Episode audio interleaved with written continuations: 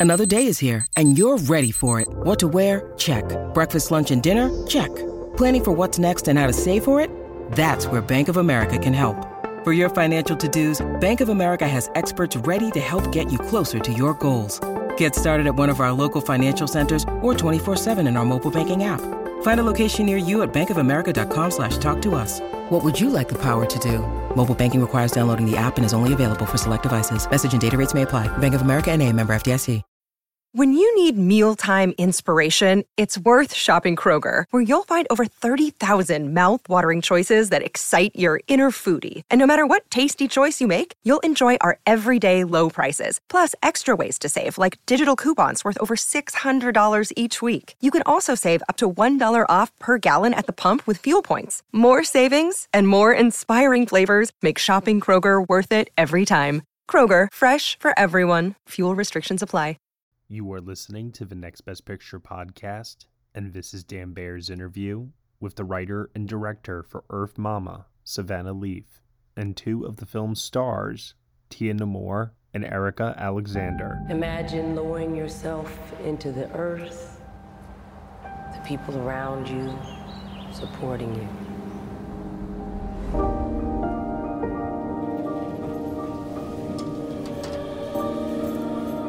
You two have a beautiful family. Thank you. Yeah.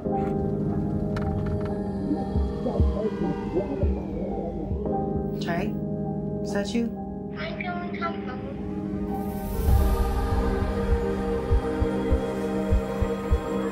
I'm here for every visit. He doesn't want to go. Your children need stability, and at the moment, we haven't seen enough. What more do you need to see? You gotta start speaking up in class. Welcome, everyone, to the Next Best Picture podcast, where we are talking with the team behind the new film Earth Mama. We have the writer, director Savanah Leaf, and stars Tia Nomore and Erika Alexander. Ladies, thank you so much for joining us. Thank you for having me. I'm very excited to be talking with all of you today. I wanted to give my first question to Savanah. You made a short documentary with Taylor Russell called The Heart Still Hums about single mothers dealing with the foster care system and adoption systems, very similar to Earth Mama. And I'm wondering what about making that film inspired you to make a fictional narrative feature about a similar subject? Um, well, I first wrote this kind of fictionalized story, which um, which was about my relationship to my sister, which is also in the documentary short. And uh, that that first draft of the script was very personal to me, um, and it was kind of like my imagination of what her birth mother was going through, and then and what kind of any parent goes through in that sort of circumstance. And then um, when I did this documentary short, it kind of enabled me to find um, other stories that might be kind of similar to her birth mothers, and it it expanded the film. It, it gave it depth, and I knew I couldn't make a documentary feature because I didn't want to um, be the reason why a mother might not get their children back. I didn't want to follow somebody's whole um, life, and I also enjoyed um, exploring this fictionalized version because in many ways I felt like it could be more truthful. I could say things that weren't um, were too uncomfortable for people to speak about, and I could also dive into the, her inner life and her inner world through uh, magical realism at times. It becomes this really beautiful story, and it ends up becoming a story not just about our main character Gia, but also about the people around her and the Mm. community in which she lives. And one of the striking things about the movie is everyone in the ensemble feels like they really know each other. It feels like a real community. When you were in the casting process, were you focusing a lot on the relationship dynamics of the different actors you were looking at? Yeah, definitely. I mean, one part was we were casting, you know, a, a huge portion of the cast, not just um not just like the lead roles, um, but even like the non-speaking roles were from the bay you know and they were you know the quinceanera girl was from first fridays and then her grandmother was from a coffee shop across the street from the hairdresser i went to you know?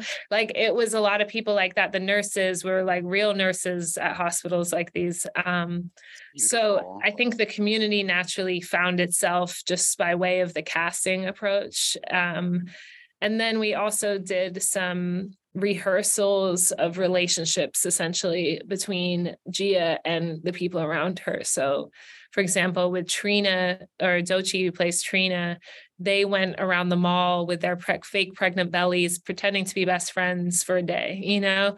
And then another day, Gia and Gia and Mal, Tia and um, Kita went to IKEA looking for um, a crib.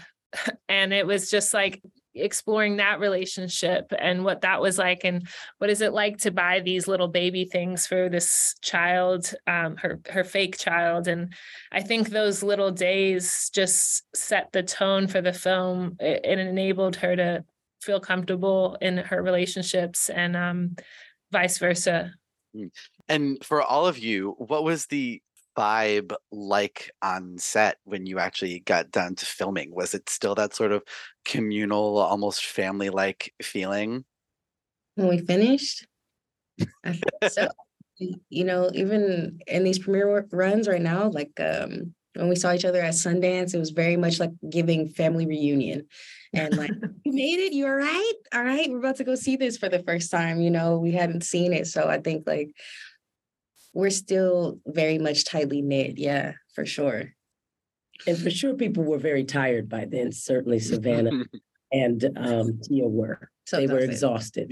uh, I, I I would roll in like Mary Poppins, and uh, you know I didn't get the chance to roll run around with a fake belly though. I'd like to do that. Mm, Maybe we'll do part two, Miss Carmen's story. belly, picking out cribs. That's you know I I, missed out on the real stuff, but uh, there you go. Yeah, mm. it is very uh, tight knit, and they're really beautiful people that you would want to stay in touch with for the rest of your life if you have the opportunity to. Right. It's beautiful. I love that. Savanah and Tia, uh, this is a feature film debut for both of you.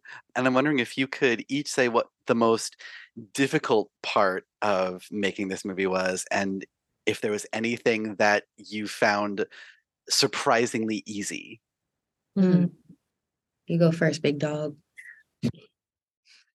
I think well, I, you know, I feel like I've been training for a feature with all the like little commercials and music videos and short films stuff I've done in the past. Like it's like little bursts. And so in in a way, like, you know, setting a tone and um a feeling is something I had been doing. And so with Uh, you know once i knew i had hired the pieces to the puzzle that felt easy and knowing that like okay i know this team can create the tone you know? And we could keep pushing but like that was that was the the surprisingly easy part was that i had been training for this you know? The tough part was the length of it like I, and that's that that's not just um, how tiring it is waking up and going every day and and the emotional weight of that but that's also like being strong for everybody and um, thinking about tia and like um, bringing on board someone that's like the same this is the same thing for both of us. This is like our first film that we're doing together. Like i didn't bring like a super experienced actor who could like teach me the ropes. It was like we were discovering it together um and that was tough. Like we were both going through the ebbs and flows of like how difficult it was some days and how you know fun and exciting it was other days. And like those ebbs and flows for for me um between both of us i think was like really really difficult. I mean we figured it out together but uh it's just hard. Like some days you wake up and you don't want to you don't want to go that day because it's like you're tired and you just need one more day of sleep but like um we did it you know and we we figured it out together right i want to say I think the the surprisingly easy part was showing up and being vulnerable. Like once I learned that it was good to actually be a hot ass mess, I was like, "Oh, okay. Like I'm I'm about to make this my therapy. This is it. Like I'm going to and you taught me that too. Like give it to the scene because we don't have a lot of opportunity to be that present in life and redo it like give my raw reaction and then give an edited one or maybe like a more sentimental one or maybe if i had the time and care to think about what you just said i could react in this way you know um, being able to do that was surprisingly easy once i learned that it was okay. The hardest part i think man for me personally was when i realized that i was like on my own you know like i it's kind of like when you realize that your your partner can't help you push this baby out of your vessel right? Like uh you literally are the only one that can do it. Because sav and i were so close in pre-production we were kind of like back to back. So once we got into filming actually and i was in front of the camera and she's behind it i felt like come back you know like i want my friend here to help me through this the way that we were kind of like practicing and um there were days where I'd be like, what, what the fuck? Like, are we not friends? You know, but I, I realized that like I had to stand on my own. She'd given me everything I needed. And it was my time to kind of like do it. That was really hard, really, really hard. It was like I'm gulping right now. There's like a huge lump in my throat thinking mm. about having to show up for myself in that way. And um, yeah, that shit was hard, B. but mm. other than that, everything was was love and support so I can't say that it was easy, but it was comfortable and it was it was comforting to to do this project and so much closure out of it at the end of it for all of us, I think. Yeah. What does Colgate mean by live life to the brightest? Could it be a rich glass of red sipped inside a Parisian cafe on a snowy night when my gaze is met by a tall, mysterious I mean, brushing is directed with Colgate Optic White Pro Series toothpaste gives you a visibly whiter smile in just three days, so you can live life to the brightest and finish that glass without worrying about teeth stains. Colgate Optic White. Find it at all major retailers. It's interesting that you you phrased it the way you did because I think that is a really interesting mirror to Gia's journey throughout mm-hmm. the movie is sort of learning to find that within her and trying to be present for all mm. of these these conversations that she's having and really thinking about it it's it's an incredible performance first of all the way that we can see every emotion that is passing through Gia's mind on your face it's so like you said it's wonderfully open and vulnerable and mm. when you were in front of the camera when you find yourself there did you find yourself like drawing on the feelings that you were feeling in that moment of oh my god what do i do? I have to do this on my own? Or were you trying to just be truthful to any emotions? What what was your how, how are you so good in this movie? I think, I think I couldn't help but to be going through all of the things like you know what I'm saying? Like I, I, I couldn't help it. I couldn't. It's not like I could differentiate Tia and Gia's feelings. They were all so similar and like wanting to get out of my body at that time. Like I had, you know, my daughter was just over a year. So it's like I'm still pumping. I'm still, you know, in between takes, I'm going to like relieve my breasts because they're full of milk. You know what I mean? Like, so yeah, there was there was not a lot of time for me to sort, okay, this is Tia and this is Gia. So you're quite literally seeing both of us on some like Dr. Jekyll, Mr. Hyde shit, really like, oh my God, I'm I'm really doing this. Oh my God, I have to do this. And I think that Gia, she's always on that time. You know what I mean? Like, how did I even get here? I don't even have time to think about how I got here. What am I doing next? Literally. So you're just seeing both of us. Yeah. That's it. It's incredible. It's beautiful when that happens, I think. You mm have that mm-hmm. marriage of actor and character. It's a beautiful thing. Which leads to my next question, which is for Erika. Because so my mother is a social worker and she worked at a hospital and then in a middle school. And I remember being young in her distress, especially when working with young mothers, this worry and hope and being very wary about things. your portrayal felt instantly recognizable to mm. me as someone who has lived this situation in this community so many times. Was there anyone in your life that you used as inspiration in creating this character of Miss Carmen? Sure. So, like your mother was a social worker, my mother was a social worker, and my sister is a social mm. worker, and she works okay. Or she worked in Philadelphia in adoptions for a very long time. She's still a social worker, but she got out of that. She, she said she burned it burned her out. Um, she was birthing babies in the um, the 90s when many of the mothers were addicted, and it's very hard to find homes for them because Black families weren't used to adoptions, and so she placed a lot of Black babies and uh, uh, city babies within different places, and many of them across seas. And so she kept a picture on a wall of hundreds of babies that she had placed. Mm-hmm and uh, she told us all the stories and i used to hear her drone on. It was like why is she so consumed with this? But it's my mother explained to me that you know um, it's consuming erika. You're dealing with people's lives every day. You're seeing them at their worst their best. You're hoping for them to uh, you know succeed. You don't want to be there as a interrupting their lives or their choices but you've got to be. It's your job. It's your job to write these notes and to keep the notes and you're afraid you're going to miss something. You're afraid you didn't visit all these things that she had to do because my mother was a social worker here in new york city in brooklyn. Mm-hmm. so these are like heavy spaces and yet my mother was an adopted uh, person. She has been adopted and uh, orphaned twice. And so she understood what was at stake.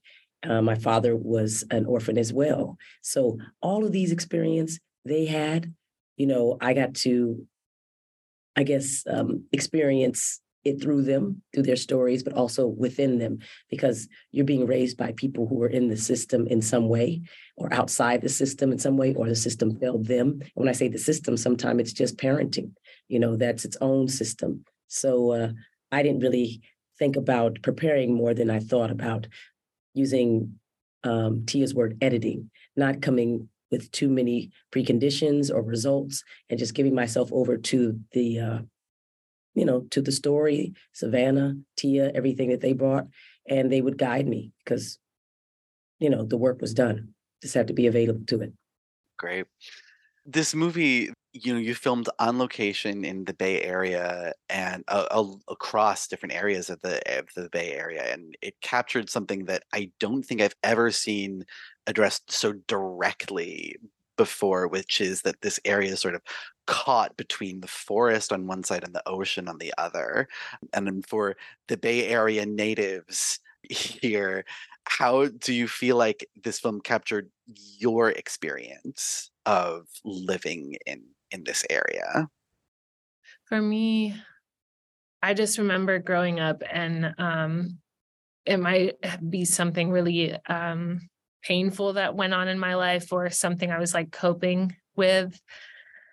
And I would just drive to the bay or I drive up the mountain to a point, um, and uh, look out. And this was like a time for me to reflect or go introverted or um, think about this like lineage of people that came before me um, and hopefully will come after me. And so for me, this was like a uh, both tapping into like the Bay Area and um, what the Bay Area has to offer, you know, and what what's kind of soothing about the Bay Area. I think a lot about the, the trees, the redwoods, and how they communicate with each other on, underground and how they live in communities themselves and so there's like a lot of inspiration that that it's come from and uh yeah i think i just think of the the nature in the bay as like soothing and an escape to sometimes the chaos of your everyday you know? Yeah the bay is a very like righteous hippie land and i think people forget that you know because there's so much tech boom aguan but right what's natural about us is that we have a little bit of everything and we retreat often.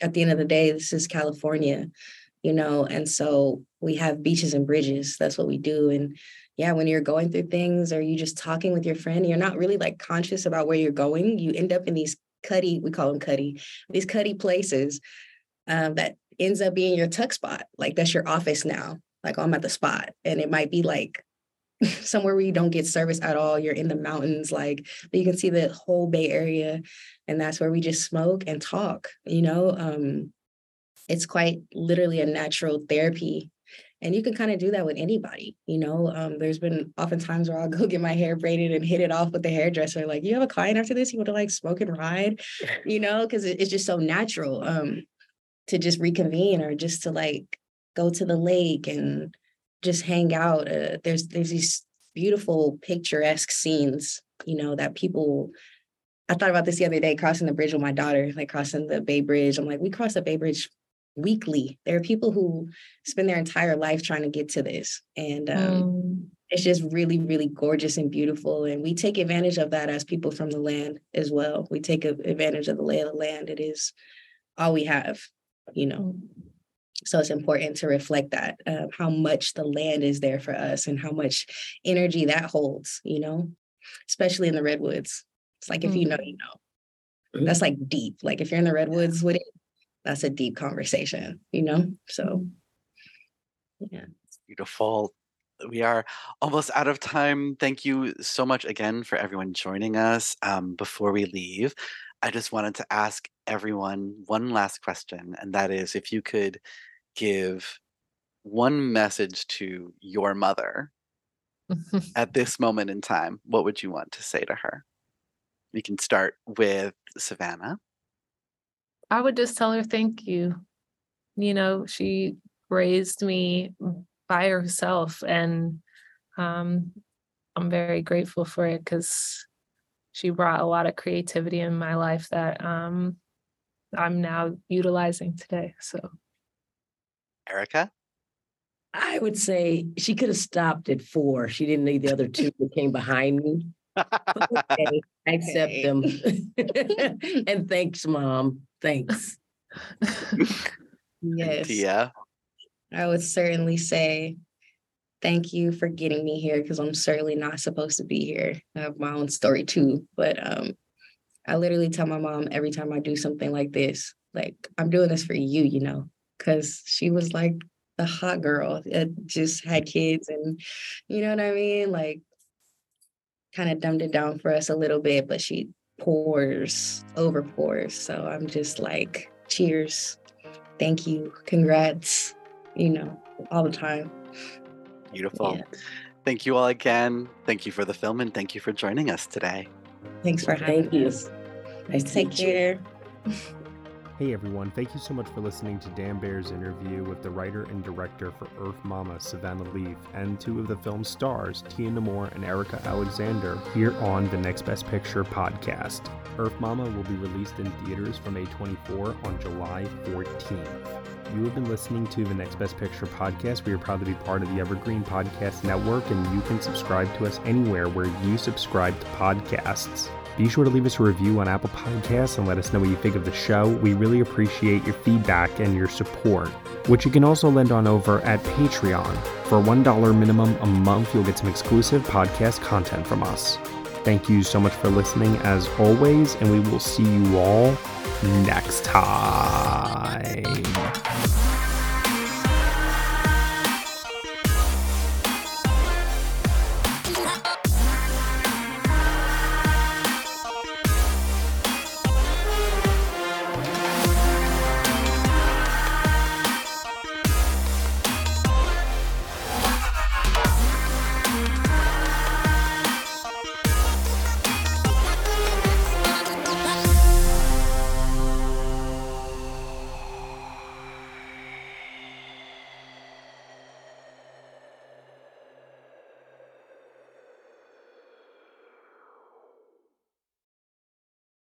This is Chris DeMakes, guitarist and vocalist for Less Than Jake, and host of Chris DeMakes a Podcast, a songwriting podcast where every week I'm joined by an amazing guest to break down the writing, recording, and release of one iconic song from their career.